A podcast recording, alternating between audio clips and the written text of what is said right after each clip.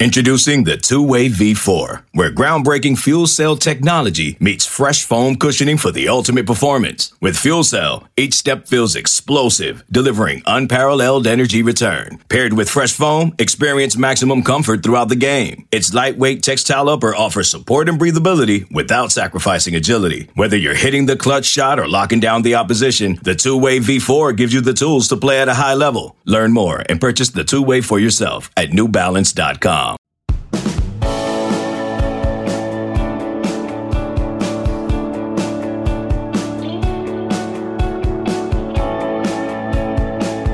And welcome to Late Kick is live. It is Sunday night, May 1st, brand new month, but some of the same issues around our troubled sport. We are going to issue a nice, healthy dose of medicine for a troubled college football world. Tonight, we are jam packed, high atop a congested downtown Nashville, Tennessee. I want you to listen to me. It may seem bad. Not the traffic, the traffic's just horrendous. College football right now, it may seem like things are bad. I'm not going to tell you they aren't. I'm just going to tell you it's going to be okay. I have some things to say to you tonight. I want to put your mind at ease, but also recognize we still got some problems. College football's not going to end tomorrow, but we have some things to deal with. Buckle in. This will not be a show for the fan of heart. I have no clue how long we're going to go, but we have a whole lot going on in this first day of May. We've got a new Kirby Smart out there. Did you know that? It's not the guy in Athens anymore. In fact, he died figuratively. I want to stress figuratively.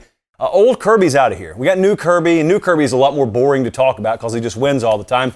But don't worry, I got a place for all of you with all those old labels you used to put on his forehead. I got a new place for you to put them. Don't worry about that. Uh, 2022 boldness, got a lot of it. Part four, I think, yeah, Jesse, part four tonight. All that plus a very, dare I say, saucy Q&A coming up. They're watching us in Travelers Rest, South Carolina. They're tuned in in Aurora, Missouri, Chandler, Oklahoma, Newcastle, England.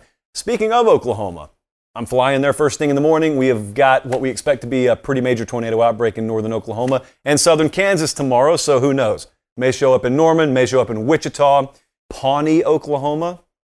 Not in Indiana, it's actually in Oklahoma. Who knows where we're going tomorrow, but tonight I know where we're going. And we got to dive deep on several things that are pressing in nature. So, like I said, strap in. It's not the end of the world, but we do have some things to tend to here. You may have thought I was going to lead the show with NIL. But I'm not doing that because everyone else is doing that. And also, I got a little different take on this whole NIL tampering transfer portal thing than most. So I'm going to get to that in like 10 minutes. I want to talk to you about something else. It's right in front of your face. Okay? So, Colin, here's your endpoint. It, let's see. Today's May 1st, 2022, as we're on live. What a year it's already been, though. Did you know that we've had a college football coach disappear? Quite literally. And I'm not talking about the FCS nature either. A major D1 SEC head football coach has just up and disappeared. And you may be thinking to yourself, I know it's been a busy news cycle, but how did I miss this? How did a guy just disappear? Well, his name was Kirby Smart, and he was the head coach at Georgia. And I'm really not playing games with you. If you get figurative with me for a second, I want to ask you, how old are you? You don't have to pull out the birth certificate, but I got to speak for myself personally. I'm old enough to remember the Kirby Smart that couldn't develop talent. But then I just watched the NFL draft where they set all kinds of records. I'm old enough to remember the Kirby that could get you maybe in the latter portion of the draft, but he's not going to maximize your talent. And then I watched him put like five guys not named Nakobe Dean in the first round of the draft. I'm old enough to remember when Kirby couldn't beat Nick Saban, and I'm certainly old enough to remember when Kirby Smart couldn't win the big one. And I look back in January, Indianapolis, Indiana, 33 to 18 final. The opponent that night en route to a national championship, Nick Saban. Old Kirby died. I don't know how else to put it to you, but the labels live on. And if I know you guys like I think I do, you're not tossing them in the garbage. You just need a new place to put the labels. So, where do we find this individual? This individual that is accumulating a lot of talent, but maybe not quite achieving at the level you want him to and hasn't put a national championship on the board at his current university. Where are we finding this guy? We're finding him in College Station, Texas. Jimbo Fisher is your new Kirby Smart. And this is coming by way of a lot of irrational opinion, to be honest, in my opinion at least, that people have on this sport. Anyone of sound mind should be able to look at Jimbo Fisher and understand their program's on a very nice, solid upward trajectory. I think that is reasonable. But then again, I also thought it was reasonable with Kirby. I thought it was reasonable to look out there and see how many kids they were bringing in via recruiting and how year over year I thought the talent level was increasing. I thought the productivity level was increasing. I thought the comparisons between him and Mark Richt were asinine because there were two totally different SECs that they had been competing in. Likewise with Jimbo Fisher, the program he inherited versus the program Texas A&M is today, night and day difference. Anyone who's around the program or who has watched them with unbiased eyes sees that. But what does he not have? Well, he doesn't have a 10 win, 11 win season over there yet. He doesn't have a national championship in College Station, at least. Uh, he doesn't have a litany of first round draft picks. And so you're going to hear it. I'm telling you, even though you may think it's irrational or maybe you're going to be participating, you're going to have a whole lot of people telling you that guy can't win more than eight games. Who cares about all these five star recruits? He can't send a bunch of guys to the first round of the NFL draft. He can't can't develop at the quarterback position. Look at those quarterbacks out there at Texas A&M. They're not anything to write home about. He certainly can't win the big one, win a national championship. Now, you could, in all fairness, walk up to that crew, get kind of in close because you don't want to embarrass him, and you want to whisper to him, you know, he did win a national championship during an undefeated season with a guy at quarterback who ended up going number one overall in the draft in 2013. It's less than a decade ago. You guys know that, right? Doesn't matter. To the label crowd, it won't matter because they've already plastered it on his forehead, first off. And secondly, I don't know when it happened, but I've been informed by reliable sources that some reset button was hit in college football somewhere between 2013 and present day to where what Jimbo Fisher accomplished at Florida State really doesn't matter. It was just a byproduct of a soft conference or all the stars just aligned. And if he had had to play that Alabama team in 2013 instead of that Auburn team, it would have been different. You know, a million excuses, and no one ever worries about excuses for uh, the parts of the argument that they're trying to prop up. But my point here is it's ridiculous. It always was ridiculous with Kirby Smart. Kirby Smart didn't become a great coach three or four months ago. He was a great coach long before that. Nothing changed about him. We've, we've gone over this many times on this show, so I'm not going to waste time doing it again. Kirby Smart already possessed capability in January to win a national championship, but he also possessed it last year and the year before and the year before that. They were in overtime of a title game in 2017. Like fractions of an inch or two here and there and a bounce of a ball kept him from winning it then. And he's been acquiring talent and they've been really good already. In Texas A&M, they're really good already. It's just that maybe the lift was a little bit heavier when Jimbo Fisher first walked in the door, but now that he has embraced probably about as seamlessly as anyone the changing landscape of college football, they're legit. I feel the same way about Jimbo Fisher now that I did about Kirby Smart three or four years ago. I was never on that train of, well, yeah, Kirby's good, but there was really no but. Like the only but was ridiculous because it was comparing him to the best of all time, who was decades into his head coaching career, being Nick Saban, of course. And meanwhile, Kirby Smart is brand new at this thing, coaching at his alma mater, and his alma mater is not Georgia State, it's Georgia. So he's in the brightest of white hot spotlights that this sport has to offer. And he, he never really stumbled. Like the first year, they have what they have record wise. Saban also barely made a bowl game his first year at Bama. But look at the draft picks by year. If you're listening on podcast, it goes from one in 2017 to 15 in 2022, and it was pretty linear. It went up, in fact, it was absolutely linear from one to six to seven to seven to nine to 15. The same thing's going to happen with Jimbo at Texas A&M. It may not always be linear because he's in a more rugged division than Kirby Smart is, and so it may be that one year you have 11 wins, next year you have nine wins. My point is, he's a really good coach. That's a really good program. You're going to see a lot of foolishness thrown his way. You probably won't hear much of it on this show. Now, here's what I didn't say. Colin, you can cut this part out. I didn't say you won't hear foolishness on this show. I just said it probably won't pertain to Jimbo Fisher a whole lot. So let me give you a little story. The other night, Friday night, producer Jesse and I, we make our way to Smyrna, Tennessee, and we played a doubleheader, softball, week two. The young team is 500 on the season, and I can't believe I'm going to say this, thanks in large part to the defensive heroics of producer Jesse the other night. That's the good news. The bad news is Jesse looked like one of the guys who didn't make it in Saving Private Ryan by the time he left. His leg looked like hamburger meat. He had seam marks all over his legs and arms too. And so he just looked like he just looked like he had been exposed to a lot more than a church league softball game. I really don't think that's that bad news because I think it built character within him. But here is the second part, which is also good news. Everything Jesse needs from this point moving forward can be found at Academy. He wore shorts out there the other night. Horrible idea. There was a close play at the plate. Jesse, competitor, slides, no leg left to speak of. He needs pants. Academy Sports and Outdoors, they got him. Jesse, I think he probably brought a glove out there that was given away to the first 500 fans at a Pirates game one year. He needs a new glove. Academy Sports and Outdoors has got him taken care of. I think a rival competitor just briefly took us off the air, but don't worry, we're back. It takes a lot more than that to stop an Academy Sports and Outdoors ad read. Now, if you're in a location in this country or beyond that you can't have direct access to Academy Sports and Outdoors, but maybe you need equipment too. Perhaps you're in your own softball league. Perhaps you just want to go biking and really couldn't care less about the round ball or land sports, as Jesse calls them, of any kind. Academy.com has your hookup. In fact, I've got a notification on my iJosh right now about a package that's been sitting in the mailbox for two days that I need to pick up, and it's from Academy. And it's not a mini tent either. It's actual stuff that I purchased from them. Academy Sports and Outdoors makes this show possible, and so thank them by buying the stuff from them that you're already going to buy anyway. Academy Sports and Outdoors. We, as always, sincerely appreciate them. Okay, picture this. It's Friday afternoon when a thought hits you. I can spend another weekend doing the same old whatever, or I can hop into my all new Hyundai Santa Fe and hit the road. With available HTRAC, all wheel drive, and three row seating, my whole family can head deep into the wild. Conquer the weekend in the all new Hyundai Santa Fe.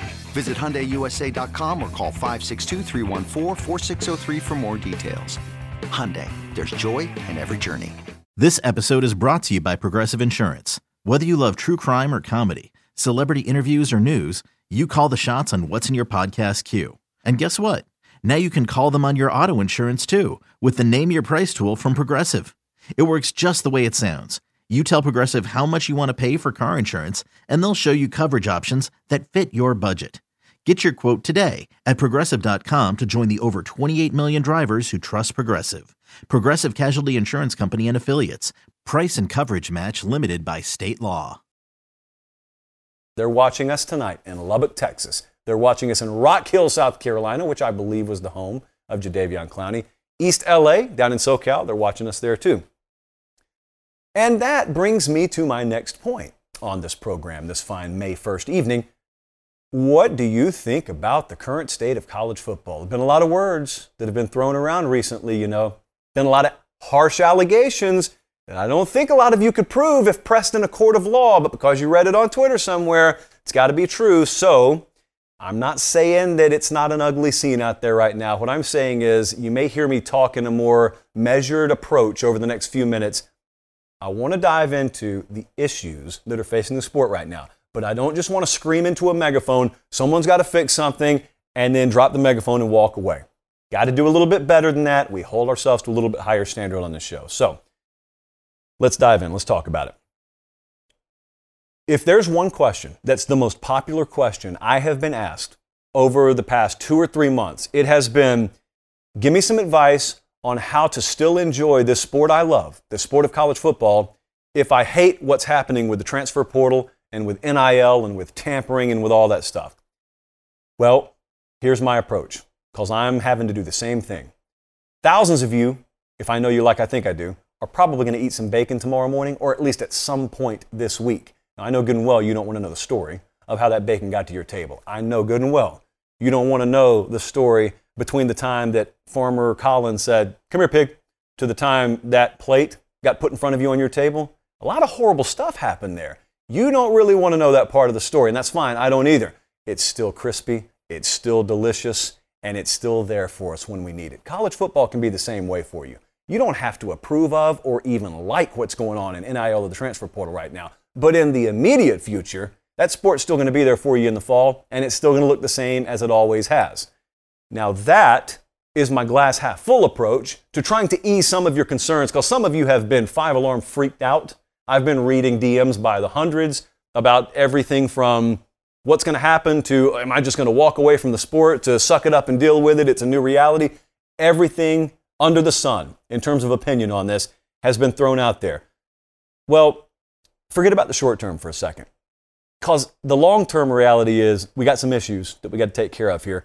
And I say we, I'm kind of talking about people who have much more of a vested interest in this you could call them stakeholders over shareholders, but those of us who really love the sport, you know, I think we've learned, if we've learned anything lately, it's that you can't just sit around and wait for someone to take the reins in college football, because far too often, no one has their hands on the old proverbial wheel of the bus, as we talked about the other day.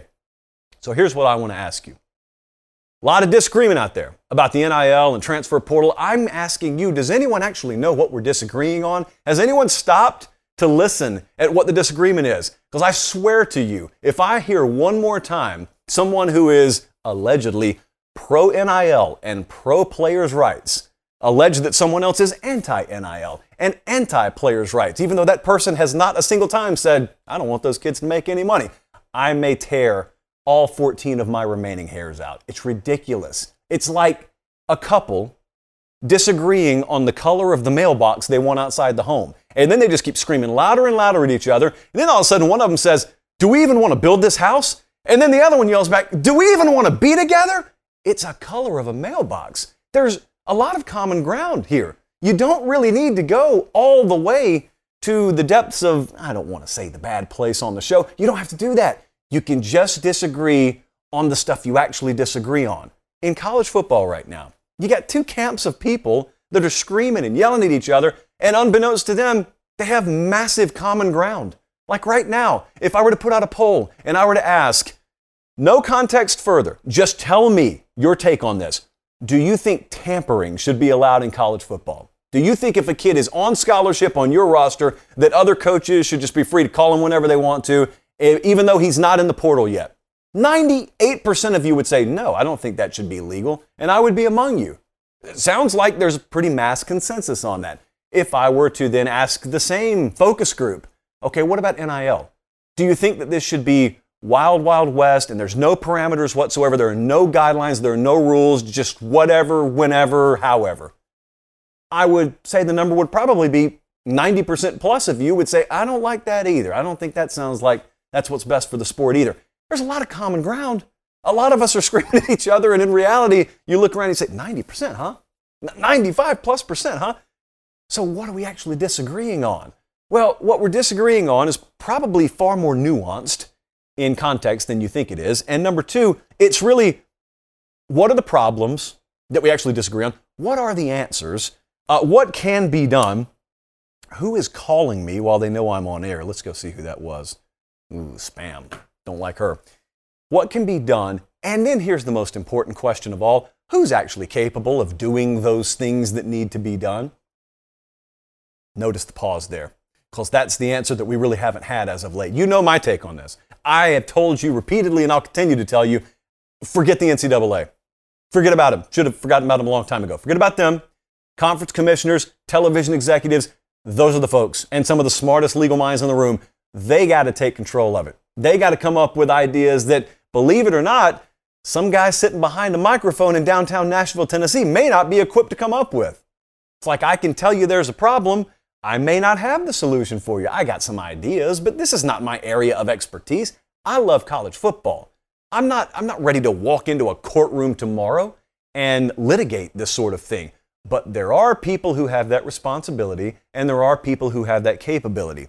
Now, that we're talking about it, let's talk about some of these allegations that have been thrown around this week. A lot of you, have, as I said, have been in my DMs about this. It's not that we're blind to it, it's not that I'm trying to skate around it. I know what the allegations are, so let's just talk about it. In fact, Jesse, I think we have a tweet that will serve to represent thousands of you who asked this, from Cutter, no less. The question was from Ryan, and he said, Do you think there will be any fallout for Lincoln Riley and his staff about this whole tampering situation. As an add on, as commissioner, how would you deal with tampering? Save that second part for a rainy day. Let's address the first part. What proof do we have of that? I know that there are allegations. Trust me, I've heard them. I know it seems very suspicious. And for those of you who are unfamiliar, Jordan Addison won the Biletnikoff Award last year. So the top receiver in the country at Pitt uh, there have been strong indications that he may be entering the transfer portal, and there may be a sizable NIL offer on the table from him. And naturally, because he was not yet in the portal when those rumors surfaced, and USC was the school that he was most readily linked to, it's got to be tampering. Maybe it is, maybe it is. And I'm telling you, as of this very moment on this show, I haven't uncovered that evidence. So I'm not going to quite go that far. But I do want to offer a piece of advice. there are going to be a lot of these allegations flying around. A lot of folks using that T word, tampering. A lot of folks talking about Lincoln Riley right now. It's okay if you disagree with the practice of tampering. You've got a friend in me. I disagree with it too. That's not my advice to you. My advice is wholeheartedly be anti tampering. Just be very careful putting one particular face on that issue. Because while today it may be that you think Lincoln Riley is the face of all that is evil about college football, be careful making these public statements, especially you more high profile figures out there. Be careful with these public statements and attaching names to these statements because while today it may be that guy that you got to march on with a torch and a pitchfork, tomorrow it could be your guy that the allegations are thrown at. And knowing what I do know about what's happening behind the scenes right now, it may very well be your guy. I'm kind of speaking indiscriminately here. There's a lot of it going on. Whole lot of it going on. It's a problem. It's a big problem. Just be careful making one guy the devil because you got a whole lot of stuff happening out there. Whole lot of it that, that you would really, really not like to be privy to. But since we do acknowledge, most of us at least, that we do have an issue, how are we going to solve this? It's not going to be easy. There's not one tweet. It doesn't fit in a certain amount of characters. Uh, but there are going to have to be a lot of characters who walk in the room and step up and maybe even make themselves unpopular for a time. Um, we'll do our small part here, but all we can really do is talk. I don't have the power, at least yet, I don't have the power to actually enforce change in this sport. But college football has made a lot of people rich over the years, hasn't it? Now, the key pushback in the entire NIL front has been yeah, it's made a lot of people rich. Only folks that didn't make money off of it were the players. I hear you. I've heard you for quite a while on that front. You've never heard me disagree with that. But as we watch some of these folks take up the righteous cause of NIL and players' rights as they see it, I view it through a little bit different spectrum. You need to be careful because, yeah, there's been a lot of money generated by this sport in the past. Don't just assume it always continues. Now, what do I mean by that? Football is a constant in our society. Well, it has been in, in your lifetime, in my lifetime, yet certainly has been. But you need to understand something. What gives you value as a star quarterback or as a head coach. I'm talking not just to players, I'm talking to everyone who has benefited. And you're looking at a guy right now who has financially benefited from college football being what it is. You need to be very careful because it wasn't your hard work and talent that made you all that money. It was massive national interest in what it is, if you're a player and coach, you happen to do for a living or you, the game you happen to play for a living.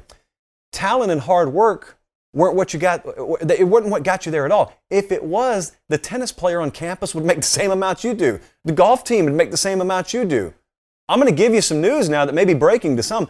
There are a lot of athletes that don't wear a helmet on college campuses that wake up at really, really early hours too and put in long days too. And they still got to hit the books at night. And they got cuts and bruises and they got family issues and mental health issues. They got all of it too. They work really hard and no one knows about it. Why? It's not that they're any less. It's just that for whatever reason, our society has decided football is the most entertaining product. That's what we'll gather around a television by the millions and in venues by the thousands to watch. Therefore, you have value as a college football player and as a college football coach. But never forget that that's not a constant, that's a variable. I put out a poll about an hour ago on Twitter. I just asked, uh, How do you feel about college football right now? Direction of college football. You happy? Unhappy? It was, a, it was three to one, I think, unhappy to happy. Now, you may say that's not scientific. I guarantee you there are far more people unhappy with the direction of the sport right now than are happy. That doesn't mean there can't be change.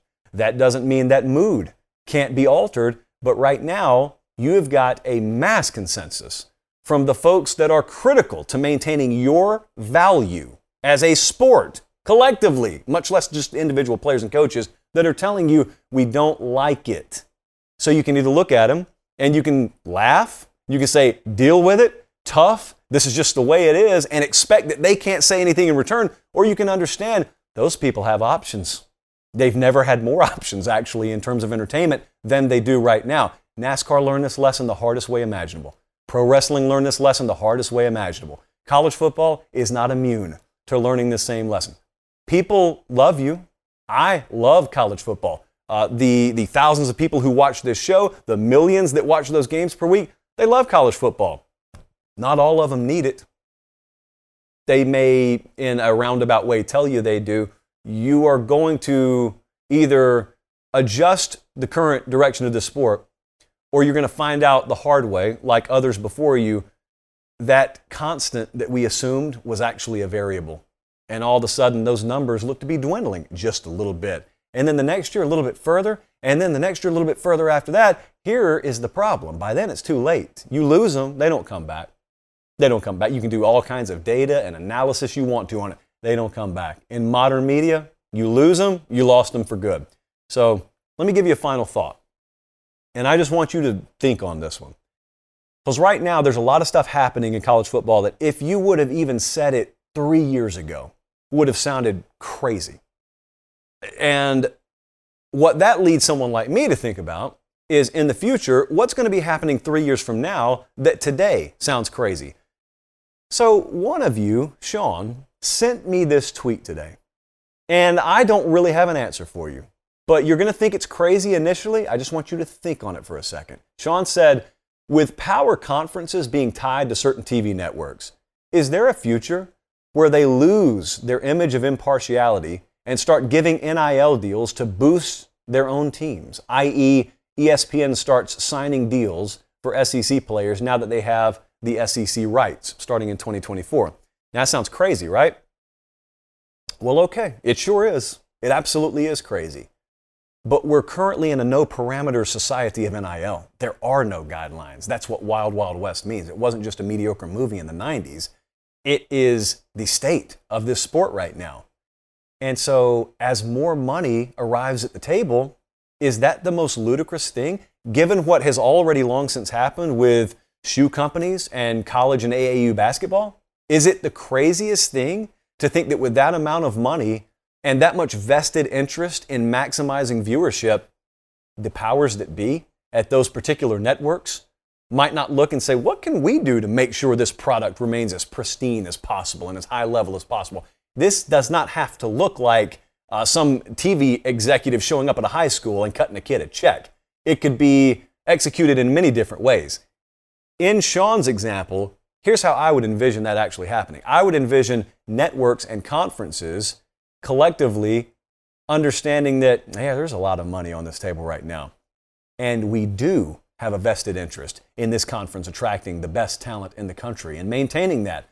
So, what if you get into a situation where you have conferences via back channel, or whether you have conferences and television networks agreeing on a revenue distribution model that because you make more money than the other conferences, can afford to pay out on average to players more than players in other conferences. Look, you can either do one of two things. You can either say, hey, that's the way it works, that's a free market. Or you can say, this is college football. It's not your nine to five job. Uh, this has always been a natural preserve of sorts within the realm of sports. If we were to leave this to free market principles, or if we were to have done that a long time ago, the sport would have eaten itself long time ago. So, what kind of checks and balances do you need in the sport to maintain the sport itself? Because there, there are a lot of folks carrying that flag right now that are waving it in the name of NIL or waving it in the name of players' rights and these are concepts that, in and of themselves, I'm not opposed to at all. If you watch the show, you know that. But I also know this none of you are worth anything if no one's watching. That's where I'll leave that. So you have to have some reasonable minds here that understand just because we're technically capable of doing this or that doesn't mean it's what's in the best interest of this sport, which has to remain at the forefront because at the end of the day, if you don't have the sport as you've known it, you don't have any value. Who's going to realize that before it's too late? Hopefully, several people who are equipped to actually enact change. All right, let's talk about actual football here. I appreciate all of you being tuned in. Let me send that in the live chat. Uh, we had a question about quarterback battles. So I wanted to dive into this a little bit. Quarterback battles all across the country. We just came out of spring practice, had spring games, and we were talking, you and I, all throughout spring about some of these quarterback battles going on across the country. And so, what I wanted to do is take a couple of minutes here and just recap where we're at right now. Because a lot of these quarterback battles are still ongoing. They are legitimate, authentic in nature, and they're going to play a large role in some of these conference races, maybe even playoff races. So let's start at LSU, and I'm just going to go around the whole country here. Myles Brennan, Jayden Daniels, Garrett Nussmeier going into spring practice. Brian Kelly's first in Baton Rouge. It was thought, I would say, by a mild consensus of people that Jayden Daniels, the Arizona State transfer, was the leader in the clubhouse. We didn't necessarily believe that on this show, but I think most people believe that. Coming out of spring, I don't think people believe that down there. He's just another player in a crowded quarterback room. He's got probably as good a shot as Myles Brennan or Garrett Nussmeier. I'm going to give you my take on this, and it's just reiterating, so I'm not going to spend a lot of time on it. If they played a football game tomorrow, I think Myles Brennan would be your starter. They don't. And so there's still a summer and then there's still fall. Jayden Daniels could make a move, but the guy at the bottom of your screen, if you're watching on YouTube, Garrett Nussmeier, that's the guy that if I had to circle one from now until the fall that is poised to make the biggest move, it's Garrett Nussmeier. Wouldn't stun me at all. Even if he doesn't start the season opener, if he's not your starter by, let's say, the first week in October. So our Cooper Petagna the other day put an over-under of two and a half total starting quarterbacks for LSU this year. I don't really know where I land on that.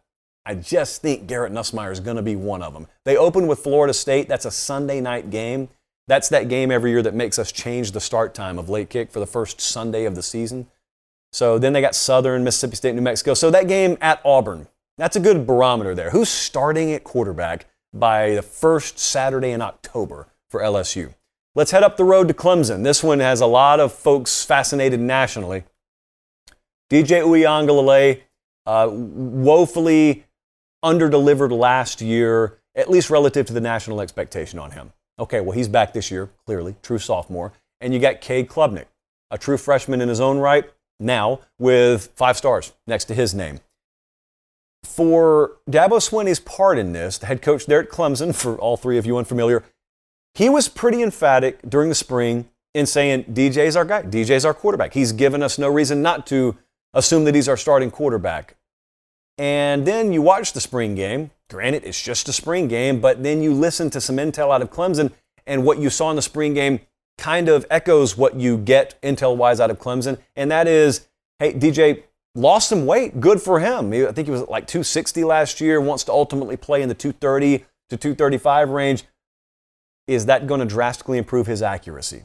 Because if it's not, I don't care if he plays at 160, 260, or 560 he's got to be more accurate, got to be more decisive. And if he's not, you got a guy who probably has the opposite problem, probably a little too skinny right now in Cade Klubnik. But let's see what he can do over the summer. Let's see what he can do in the fall. Because you and I, we watched this last year, and we, we went through Preview Magazine season, and we saw DJ Uiagalelei's face on top of everything, and we saw his name atop even some Heisman lists as a true freshman. Well, obviously that never came to fruition, but we're about to go through the same thing.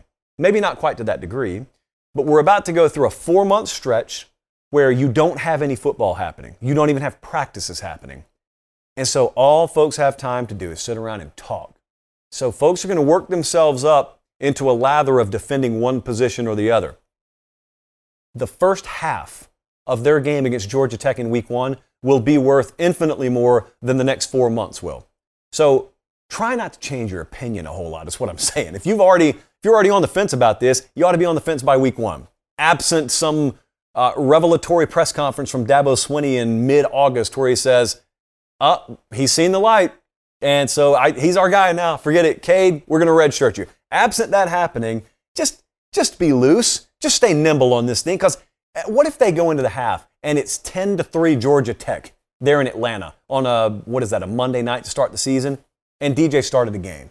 I mean, how quickly will that drumbeat grow to find out what that true freshman, Cade Klubnik, has? I don't think there's any leader in this clubhouse nearly to the degree even that the head coach of Clemson claims there is. So rarely do I disagree with a coach on his own personnel. I just think it's a little murkier than that. Texas A&M, Haynes King's in this thing. He was injured last year. He's back now.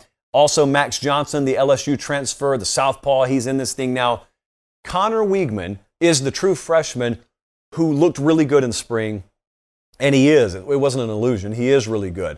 I'm going to tell you right now, I'm not spending a lot of time talking about him on this particular show this evening because I do not think ultimately he will factor into the race for who starts the season at quarterback.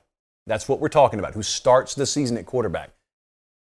Ultimately, he's going to be the guy there. But right now, I think it'll boil down to a Haynes King Max Johnson race. Now, as it pertains to those two names, your guess is as good as mine. I had a feel going into the spring. I thought Haynes King was probably going to establish himself.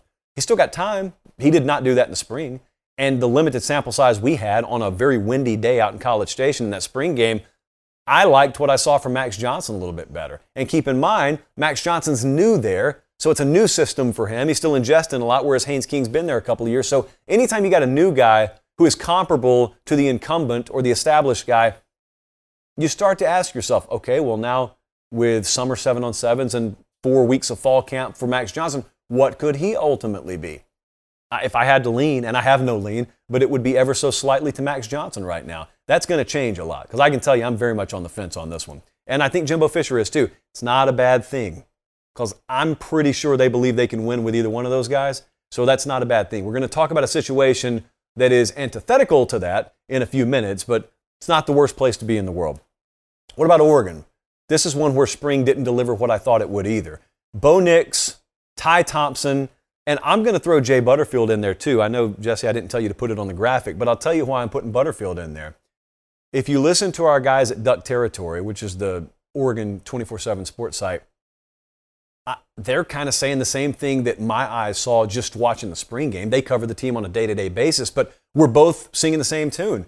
This is not even a race right now. Absent injury, that's Bo Nix's job at Oregon.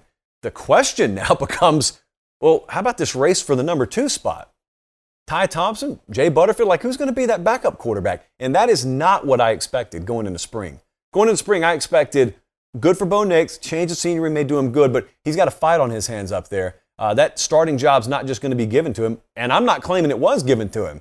I'm just telling you, he went in there and won it, and it doesn't really feel like there was nearly the pushback that I thought there may be from Ty Thompson. So, it really doesn't behoove us to spend a great deal of time on it. Like I said, outside of injury, I don't really see something happening between now and their week one game where Bo Nix is not their starter. Now, Nix came from Auburn, and at Auburn, this is a little bit of a mess right now in that quarterback room.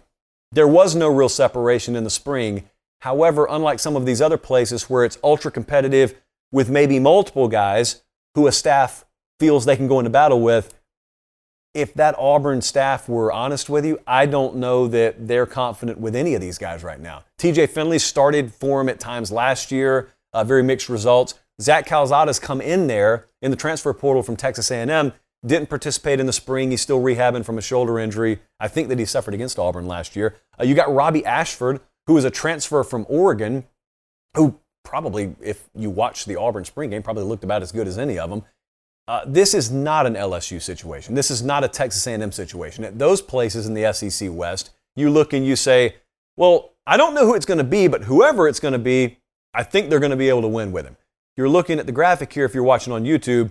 Ashford, uh, he, he had a nice little spark towards the end of spring, but he transferred out of Oregon for a reason. He could not crack that starting rotation up there. Uh, Zach Calzada, last year, hey, he beat Alabama, but also got hurt, and it's a new system for him too now, and so you don't really know what you're going to have in him. And TJ Finley, wildly inconsistent last year. You talk to people around Auburn, they just flat out don't feel like Finley's going to be the guy. Yeah, if he is the guy, they don't feel like there's a very high ceiling for the season. That's the feedback I get from Auburn. So uh, there's this other little nugget of the fact that they got to play Penn State, LSU, Georgia, Ole Miss, Arkansas, Texas A&M, and Alabama all in the same year. Have fun with that, Bryan Harsin. That's why the over/under win totals for Auburn are floating right around bowl eligibility. Uh, it's it's a tough schedule, and then you combine it with the fact that there are big time questions at the quarterback position, and those did not get answered very much in spring. I also wanted to check in on North Carolina because, well, I love North Carolina. Drake Maye, Jacoby Criswell. Now, if you're not following North Carolina football, you, uh, you probably have a perception of this team, and it was earned. They, they underdelivered last year relative to what I and many other people thought they were capable of. Okay, does that always carry over? No. Sometimes it does, sometimes it doesn't. 2021 spooked a whole lot of people with North Carolina. So I think what the vast majority of the college casual public is thinking about North Carolina is well, they won seven games last year with Sam Howell. Now they don't have him. He's off to the NFL. Okay. Well, what if I told you I think they'll be better this year without Sam Howell? And what if I told you that staff probably, there's no probably, that staff believes in Drake Maye and Jacoby Criswell. They certainly like the energy they had on the team in the spring, at least, a lot more than they had last year. Mack Brown was not shy about talking about that. Drake Maye, a lot of you, if you follow recruiting, remember he was committed to Bama at one point. He decommitted, and he's been up there. He's not a true freshman. He was up there last year. So he came in with a lot of highly ranked recruits. A lot of those guys have a year's more seasoning on them. And I'm not just thinking offensive guys either. But also, I think this is a situation where their coaching staff is looking and saying, We have no clue. We could not make a call right now.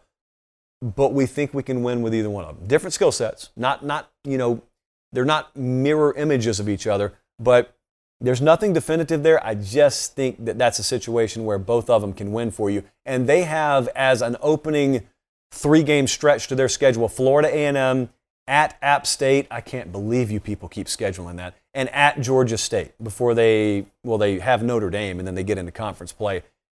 Uh, there ha- there are tougher three-week stretches out there than that. I'll just say that. So it's it's a prime position to be a dark horse and be under the radar. That is an update as we sit here today in May of the quarterback situations all across college football. Believe it or not, I still have, what do we have? One, two, I don't even know that we're halfway through the show. This is insane. It's May. Don't ever let them tell you, don't ever even let people speak the O word around you. Off season. Don't let them, don't let them even get the whole word out of their mouths before you just press that index finger against their lips. Because there is none of that. Look at how much we have to talk about. Okay, I asked you three weeks ago, boldest takes you have that you'd bet money on for this college football season. And we're on part four now. We had so many submissions, we could not get them all in in three shows. As one of you said the other night, when the paper clicks, you know it gets serious. First up, I thought this one was a little ridiculous, but you know what? That's why it's called boldness. Bama has at minimum six guys with at least 500 plus receiving yards. On a 1 to 10 boldness scale, I put this at a 9. Okay, this is not going to happen. Uh, you can go back and look at some of the most loaded receiver stables Bama has had. This is not the way it works out. Eventually, you will have one or two horses emerge, and those guys could crack 1,500 yards for you, but uh, it'll be a good season. I, I'm, I'm stressing it a little bit, but those guys can crack 1,000 yards for you.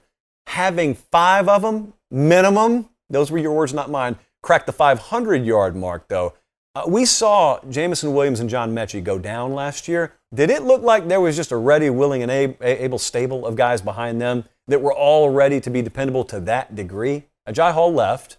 And so, yeah, you brought in Jermaine Burton. Have no doubts about him. Uh, they just brought in Harrell, the wide receiver from Louisville. Can run like a 3 9 40. I have no doubt about him, really. I think he'll fit in there very well. Ja'Corey Brooks. That's a guy I think is going to be very dependable. But outside of that, okay, we just got three fifths of the way there. JoJo Earle. I like him. He's got a lot of promise. It's not proven. Christian Leary, not proven. Um, you know, Ty Jones Bell, never really knew how to pronounce his first name. Traeshon Holden, those are dependable guys. Those are the kind of guys that any given Saturday, you turn on the highlights at the end of the day and you see Alabama just beat Mississippi State and Christian Leary had six catches for 111 yards. And you say, good for Christian Leary. Is it week to week production? Or was it the fact that for whatever reason, oh, they did a pretty decent job of, of containing Jermaine Burton, but because of that, because of all that attention, Christian Leary sprung several leaks. Those kind of games happen. But a 500 yard receiving season sounds easy. Just five football fields. Yeah, that's all it is. That's all it is. Until you got 11 guys standing between you and the next yard. Then you realize it's a lot harder, even with the Heisman Trophy, trophy winner throwing to you. It's a lot harder than it looks. So I think that's a little too bold for my taste. Next up, Georgia, who just beat Alabama in the title game. How about Space Gator? And I'm assuming total unbiased take here. Georgia will not repeat. They won't even make the playoff. Georgia not making the playoff is only a five on the boldness scale to me. Don't try to find the loss, though, on the schedule. Like I'm, I don't think it's the boldest thing in the world to say they're not going to make the playoff. But at the same time, I'm not about to tell you, and it's because they're going to lose to this team or this team or this team. That's not the way this stuff works. Okay? Speaking of Alabama, two years ago, they had what I think is Nick Saban's best team in 2020. It was the COVID year. It was weird. They played all SEC schedule. Uh, they just completely splattered everyone, including Ohio State in the national title game. Well, then last year, the follow up year, they lost a bunch of talent, like Georgia just did. Where did they lose? They lost as a three touchdown favorite. No one saw that coming. So my point is, when you look at Georgia's schedule, no one's predicting them to lose to Oregon. No, no, I'll tell you where Georgia's Texas A&M landmine on here would be. It'd be like at South Carolina or at Missouri. Like that's where they'll be favored by 21, 24 points, and you won't even have it circled. We probably won't even do a preview for the game, and then all of a sudden Georgia loses. And you're like, how could that happen? Well, it's sports, it's college football, consequences of success. It's having a target on your back and having to replace your entire defense. Like crazier things have happened before. But because Georgia's going to be favored in every game, and we're talking about them making the playoff here again, would they be in a situation where, let's say, if they go undefeated but lose the SEC title game like they did last year, they'd also still be able to get in? Because every year is unique. It just so happened last year it was set up to where Georgia could afford to lose and still get in. That's not a guarantee every year. So, because of those scenarios, and I know how this stuff tends to work, I'm going to give that only a five. That's not as bold as it sounds, even though you think they may have a soft schedule by SEC East standards. How about the next one? I don't know that we've done a segment on Maryland in a while. Maryland will be next year's Pitt, meaning a top 15 team. Taulia Tagovailoa will be a Heisman finalist.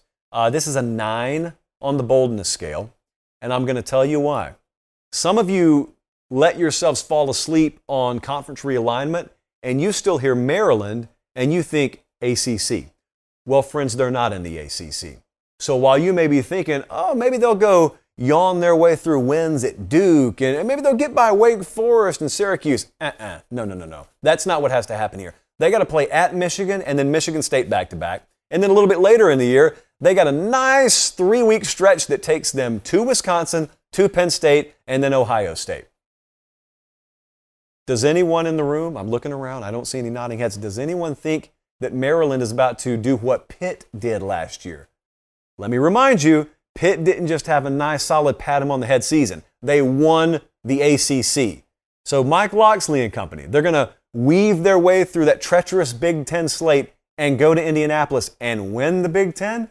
Well, if they do that, I will say the second part of that is very reasonable, thinking that Tua's little brother could be a Heisman Trophy finalist. Certainly, I don't see any way they do it without him performing at a high level. This is also a bridge a little bit too far for me, so I put this one at a nine on the boldness scale. However, I would love to see it happen. I have long searched for a reason to talk about Maryland more on the program. Believe it or not, there are a lot of folks who live in that portion of the country who probably don't think they have much of a reason to watch the show right now. If you are watching in the DMV, thank you for being tuned in. Hendon Hooker. Remember him? Well, he's still around in Knoxville. Dorina put us a hashtag out here, Hooker for Heisman. And I, I can only imagine what a lacrosse fan thinks that means. But Hooker for Heisman will actually be a thing this year. That is her bold prediction. This is a four to me. I don't think it's that bold at all. Hendon Hooker was well on his way to establishing himself in that vein last year. I mean, he wasn't Bryce Young, who ultimately won the award, but he was fourth in yards per completion in FBS last year. Of course, he had the 31 to 3 touchdown to interception ratio, had 600 yards on the ground to boot, so you got the dual threat capability there. Here's what would have to happen for Hendon Hooker to be a Heisman Trophy finalist. They would have to probably start off 4 0, which is doable. They got a trip to Pitt and they got a home date against Florida. Those are two games where they, they may be slight dogs, but they won't be overwhelming underdogs. If they can win those two games, they go to LSU at 4 0. From that point, you've got a lot more attention on the program than you would have had, and thus a lot more attention on Hendon Hooker, who, if you're 4 0, has probably played pretty well. Then what they have to do is they have to go 9 and 3 or better for the season. And in the games they lose, it better be to Alabama and, and Georgia, teams like that, and they have to shine in trail mode. Meaning, if they're trailing Alabama 34 to 17, Hendon Hooker needs to be throwing the ball in catch up mode, and they need to be putting up big statistical numbers even if they lose the game. Because at the end of the year, you know as well as I do, it's just a stat award.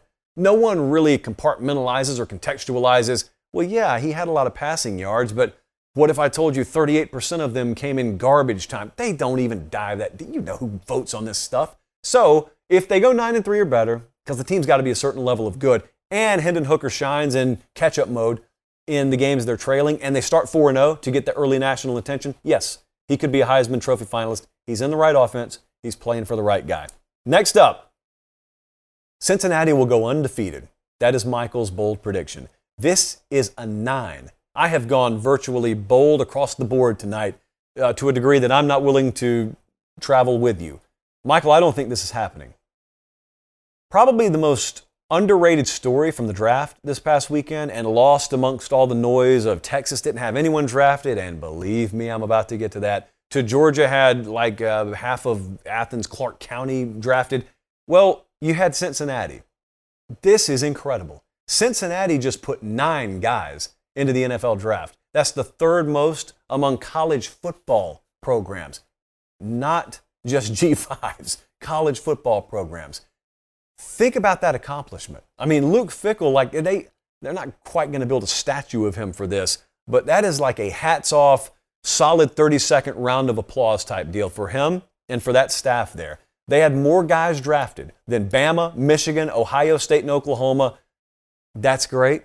But now, as it pertains to this bold prediction that they're going to go undefeated again, now what are we doing without Desmond Ridder and their top two corners? And replacing nine NFL caliber players. They open at Arkansas, so it's not the easiest schedule. It's hard to go undefeated even with last year's guys. That wasn't the easiest thing to do with those guys. Without them, you just play your normal conference schedule. There's probably a hiccup or two in there. Uh, there'll be a healthy underdog of a touchdown or more on the road at Arkansas in week one, but also it's not the talent that that staff will struggle to replace. I can promise you if Luke Fickell were sitting next to me right now and he had to be honest, he'd tell you, we're pretty good at developing talent. And we've got pretty good depth here. I mean, we may not be as talented and as capable game in, game out as we were last year. That's a really good team. But that's not what we're worried about. The leadership. It's replacing the intangibles. Chief among them, leadership. That's what we can't know. I, those guys probably ran that team last year. It's the coach's team, but ultimately, the best teams, it becomes the players' team because the players can police themselves. Uh, the players take accountability of the program. You have nine of those cats walk out the door. It's not just next man up. It is, but it isn't, and automatically get the same level of production you just had. So that's a nine for me. Um, I, I mean, listen, if they if they win nine games this year, it'd be a good follow up year. I think a lot of people would label it a disappointment Nine, 10 wins, like that's a really good year, especially when you open with Arkansas. All right, let's move it on. Let's keep a, a nice brisk pace here. We had some Q&A because I told you at like 10 a.m. I had some time for it, so we're giving you time for Q&A. You, you did not disappoint me, I can promise you that. All right, let's dive in. What was, what was the first one we rolled with here? Daniel asked, We're watching you from Asheville, Alabama. Thank you, Asheville. He said, I'm going to say Miami, Oklahoma, USC, and Texas combined for under 32 wins this year. Of course, we're talking regular season. So, my big question to you Sooners, Canes, Trojans, Longhorns, can we average eight wins? Can we get us a push here? These are new staffs. Uh, they have depth issues in several places, obviously. Target on all the backs. Don't get drunk on overs. Everyone bets overs. No one ever loves to bet unders. Most unpopular bet in preseason culture. So understand that no one's depth chart is going to remain looking exactly like it does, and not everything's going to work out. Eventually, your uniform gets dirty, and your left tackle goes down with a season ending patella injury. Hate to see it, but it's going to happen to everyone. So, there are going to be some bumps along the road. Okay, we don't have to be perfect here. Can we just average eight wins amongst these four teams?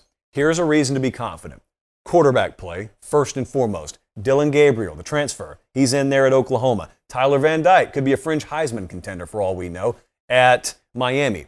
You've also got Caleb Williams, famously, has transferred from Oklahoma to USC. And then also Quinn Ewers, I think, will end up being the starting quarterback pretty definitively in Austin, Texas. None of these teams are in the SEC, and none of these teams are in the Big Ten. So the two toughest conference slates that any team could draw, all four of these teams avoid them.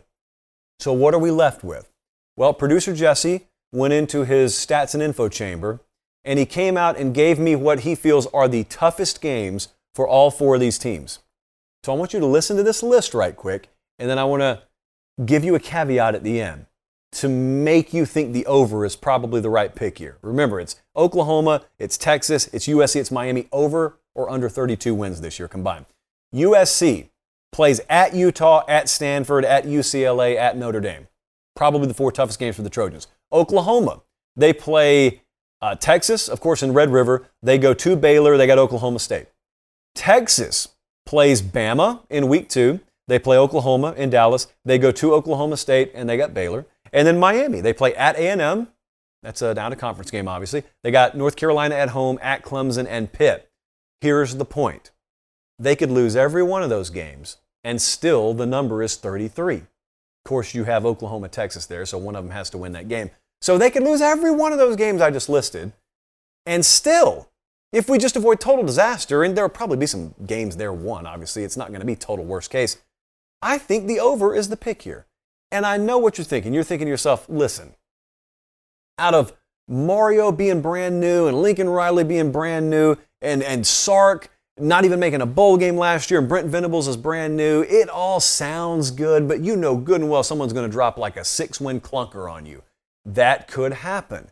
What I'm telling you on the other side of the mathematical fence is I think it's just as likely one of these teams finds their way to 10 wins as it is someone merely finds their way to six wins. So, yes, I think we can average eight wins here. I do think the over is the answer, but in typical fashion, I welcome your comments in the comment section because I think there's going to be some strong under energy here. I think a lot of you just despise these programs, and I don't blame you. It's part of what makes a sport great.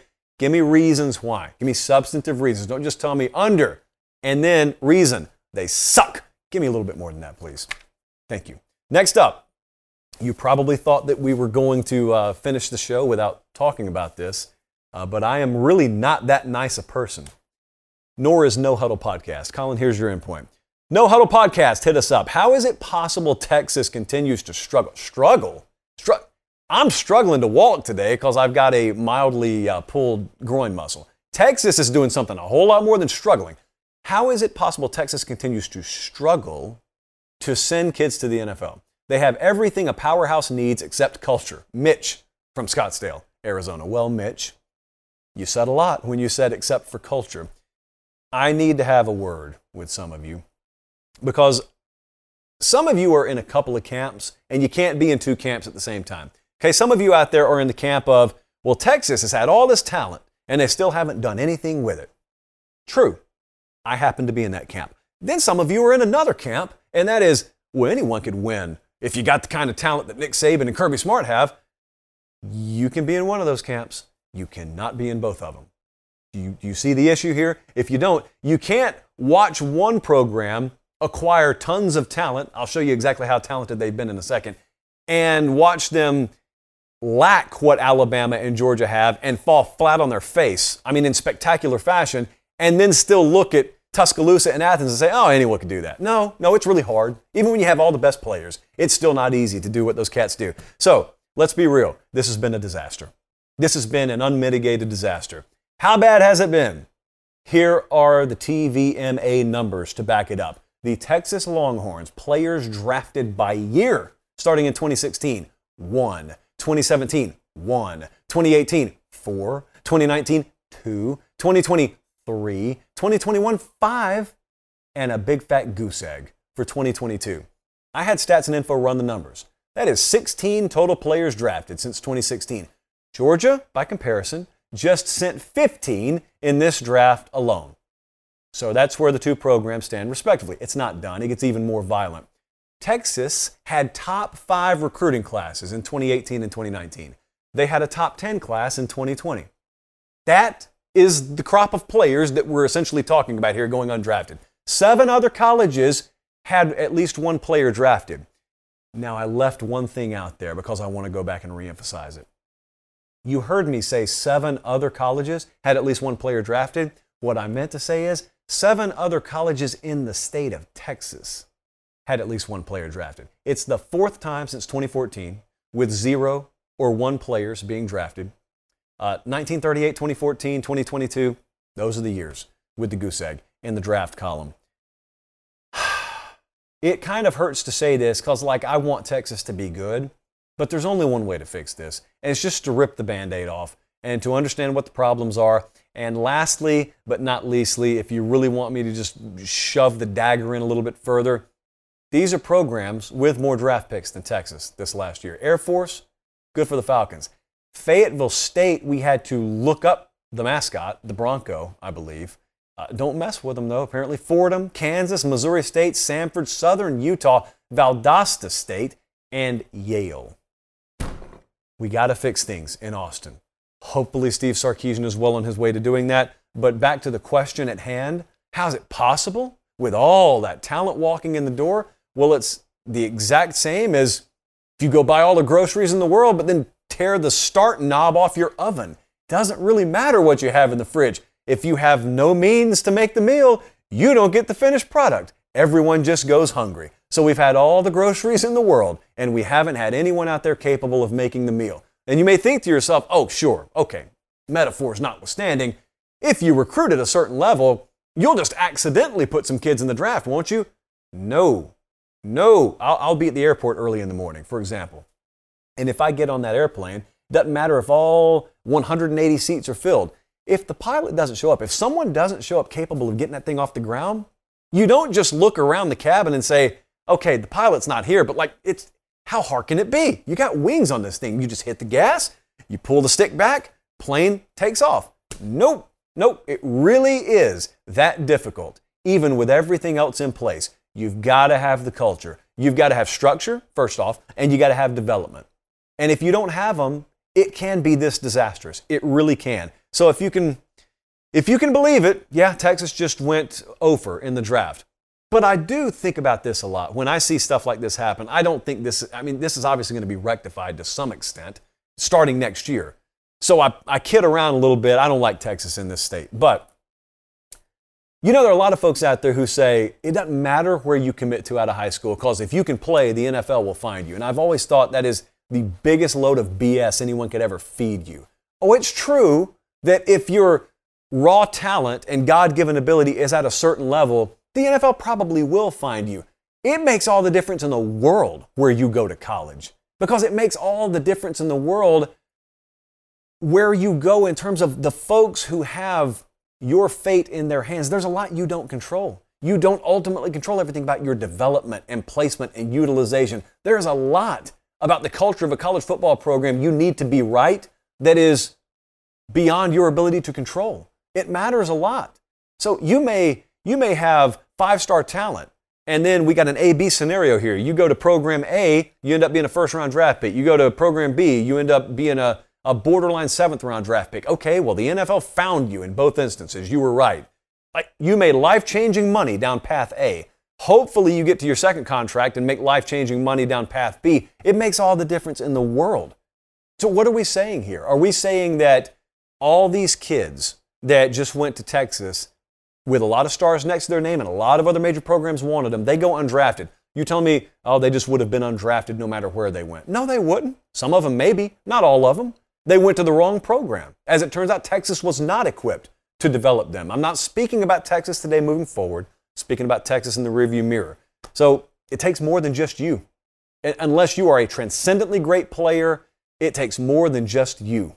So be very careful and use the right criteria when you're choosing that college destination. If you want to commit, by the way, on the program, we'll be happy to have you. Uh, another question here that I got, I got pretty emotionally charged about today.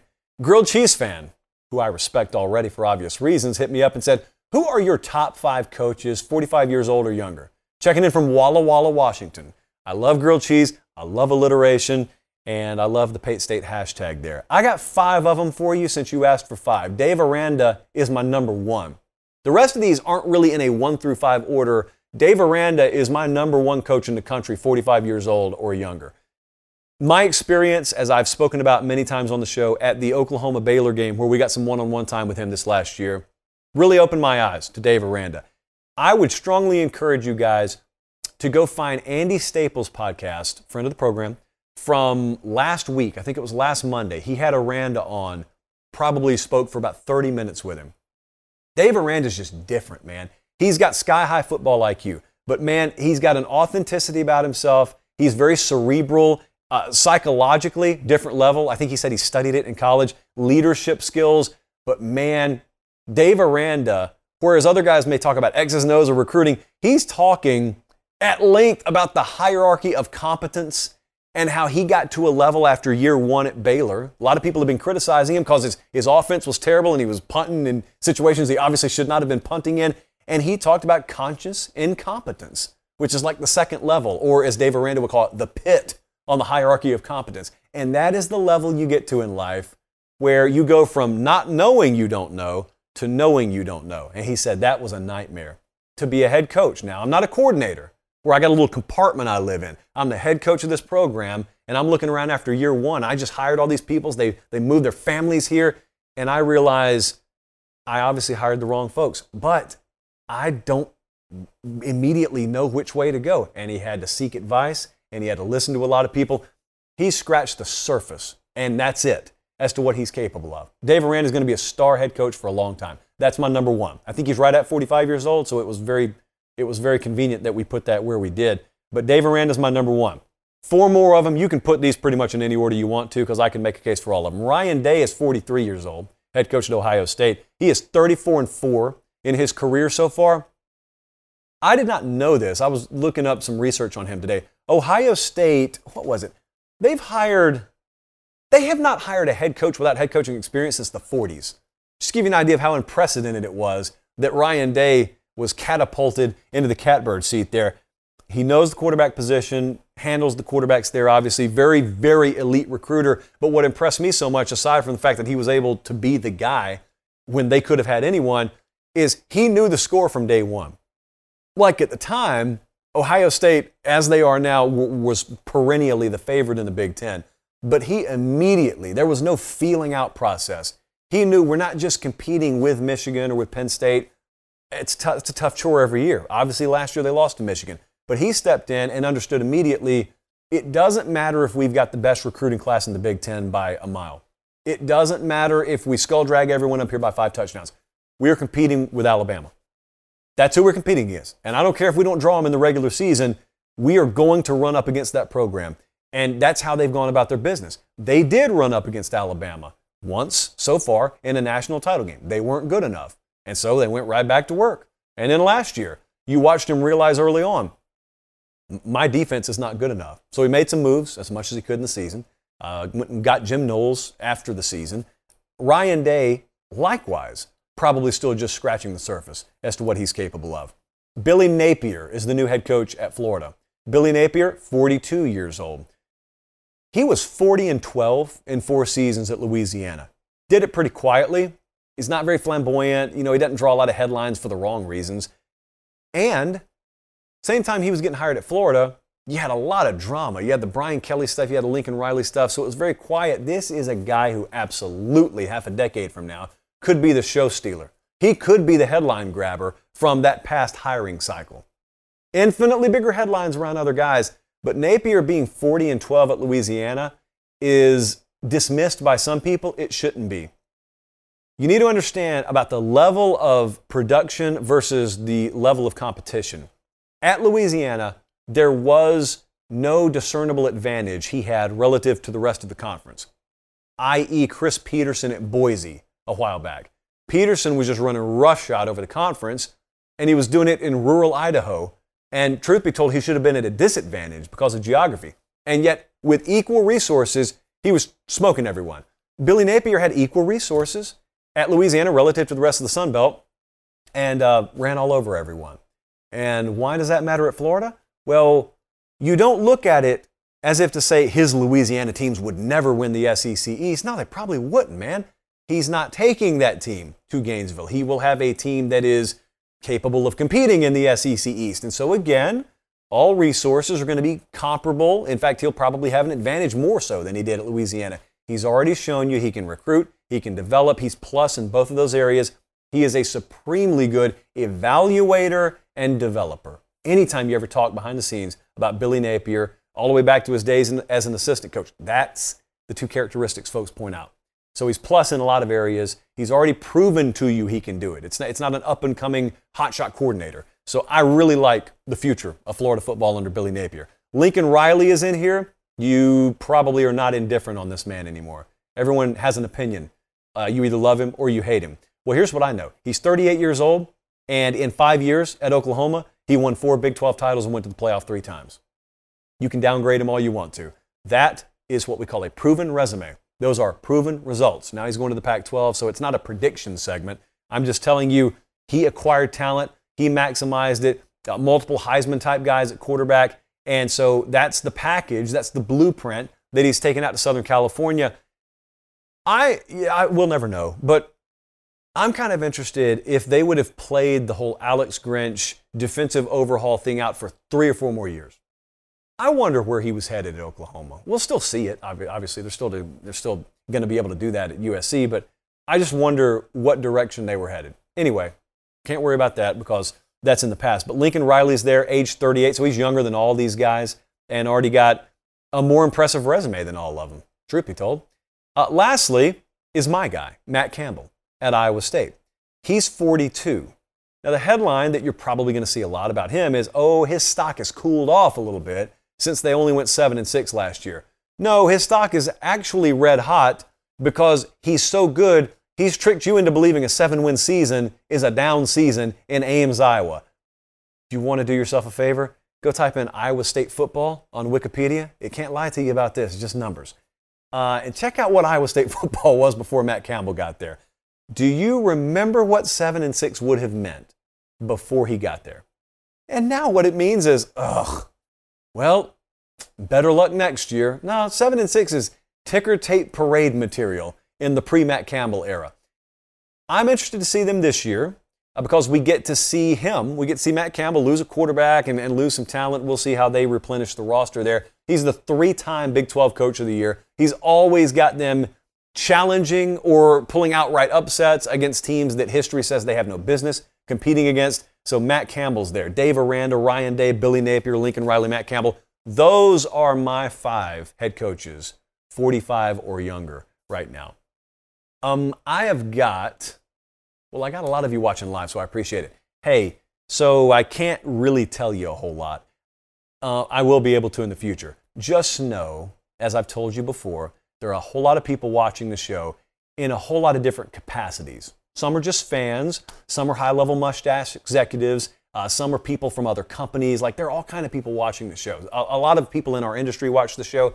They all say the same thing the connectivity that our audience has to the show, the interaction, the influence, everything about the show is tailored to you. It's very impressive. They notice it. And so that's kind of validation. But my whole point is, it can't happen without you. Our numbers are beyond insane right now. So I wait to the end of the show where I know all the diehards are tuned in and the casuals are tuned out. Thank you so much. Because if we're doing this in April and May, I think you can safely imagine what it's going to be like in August and September and October and beyond. We still got to name our tour for this upcoming season. We'll get that done. Uh, I am headed to Oklahoma and Kansas tomorrow to storm chase. Be safe out there. If you see me, give me a little wave. May not have time to talk. Uh, but we will be back with you in podcast form only, audio podcast form only, for the Wednesday morning Late Kick Extra. We will be back here Thursday night for Late Kick Live, so we're kind of back on a normal schedule now. Until next time, have yourselves a great early start to the week. Make sure you're following on Twitter and Instagram at Late Kick Josh. For producer Jesse, for director Colin, for all our production executives, I'm Josh Pate. Take care, have a great start to your week, and God bless.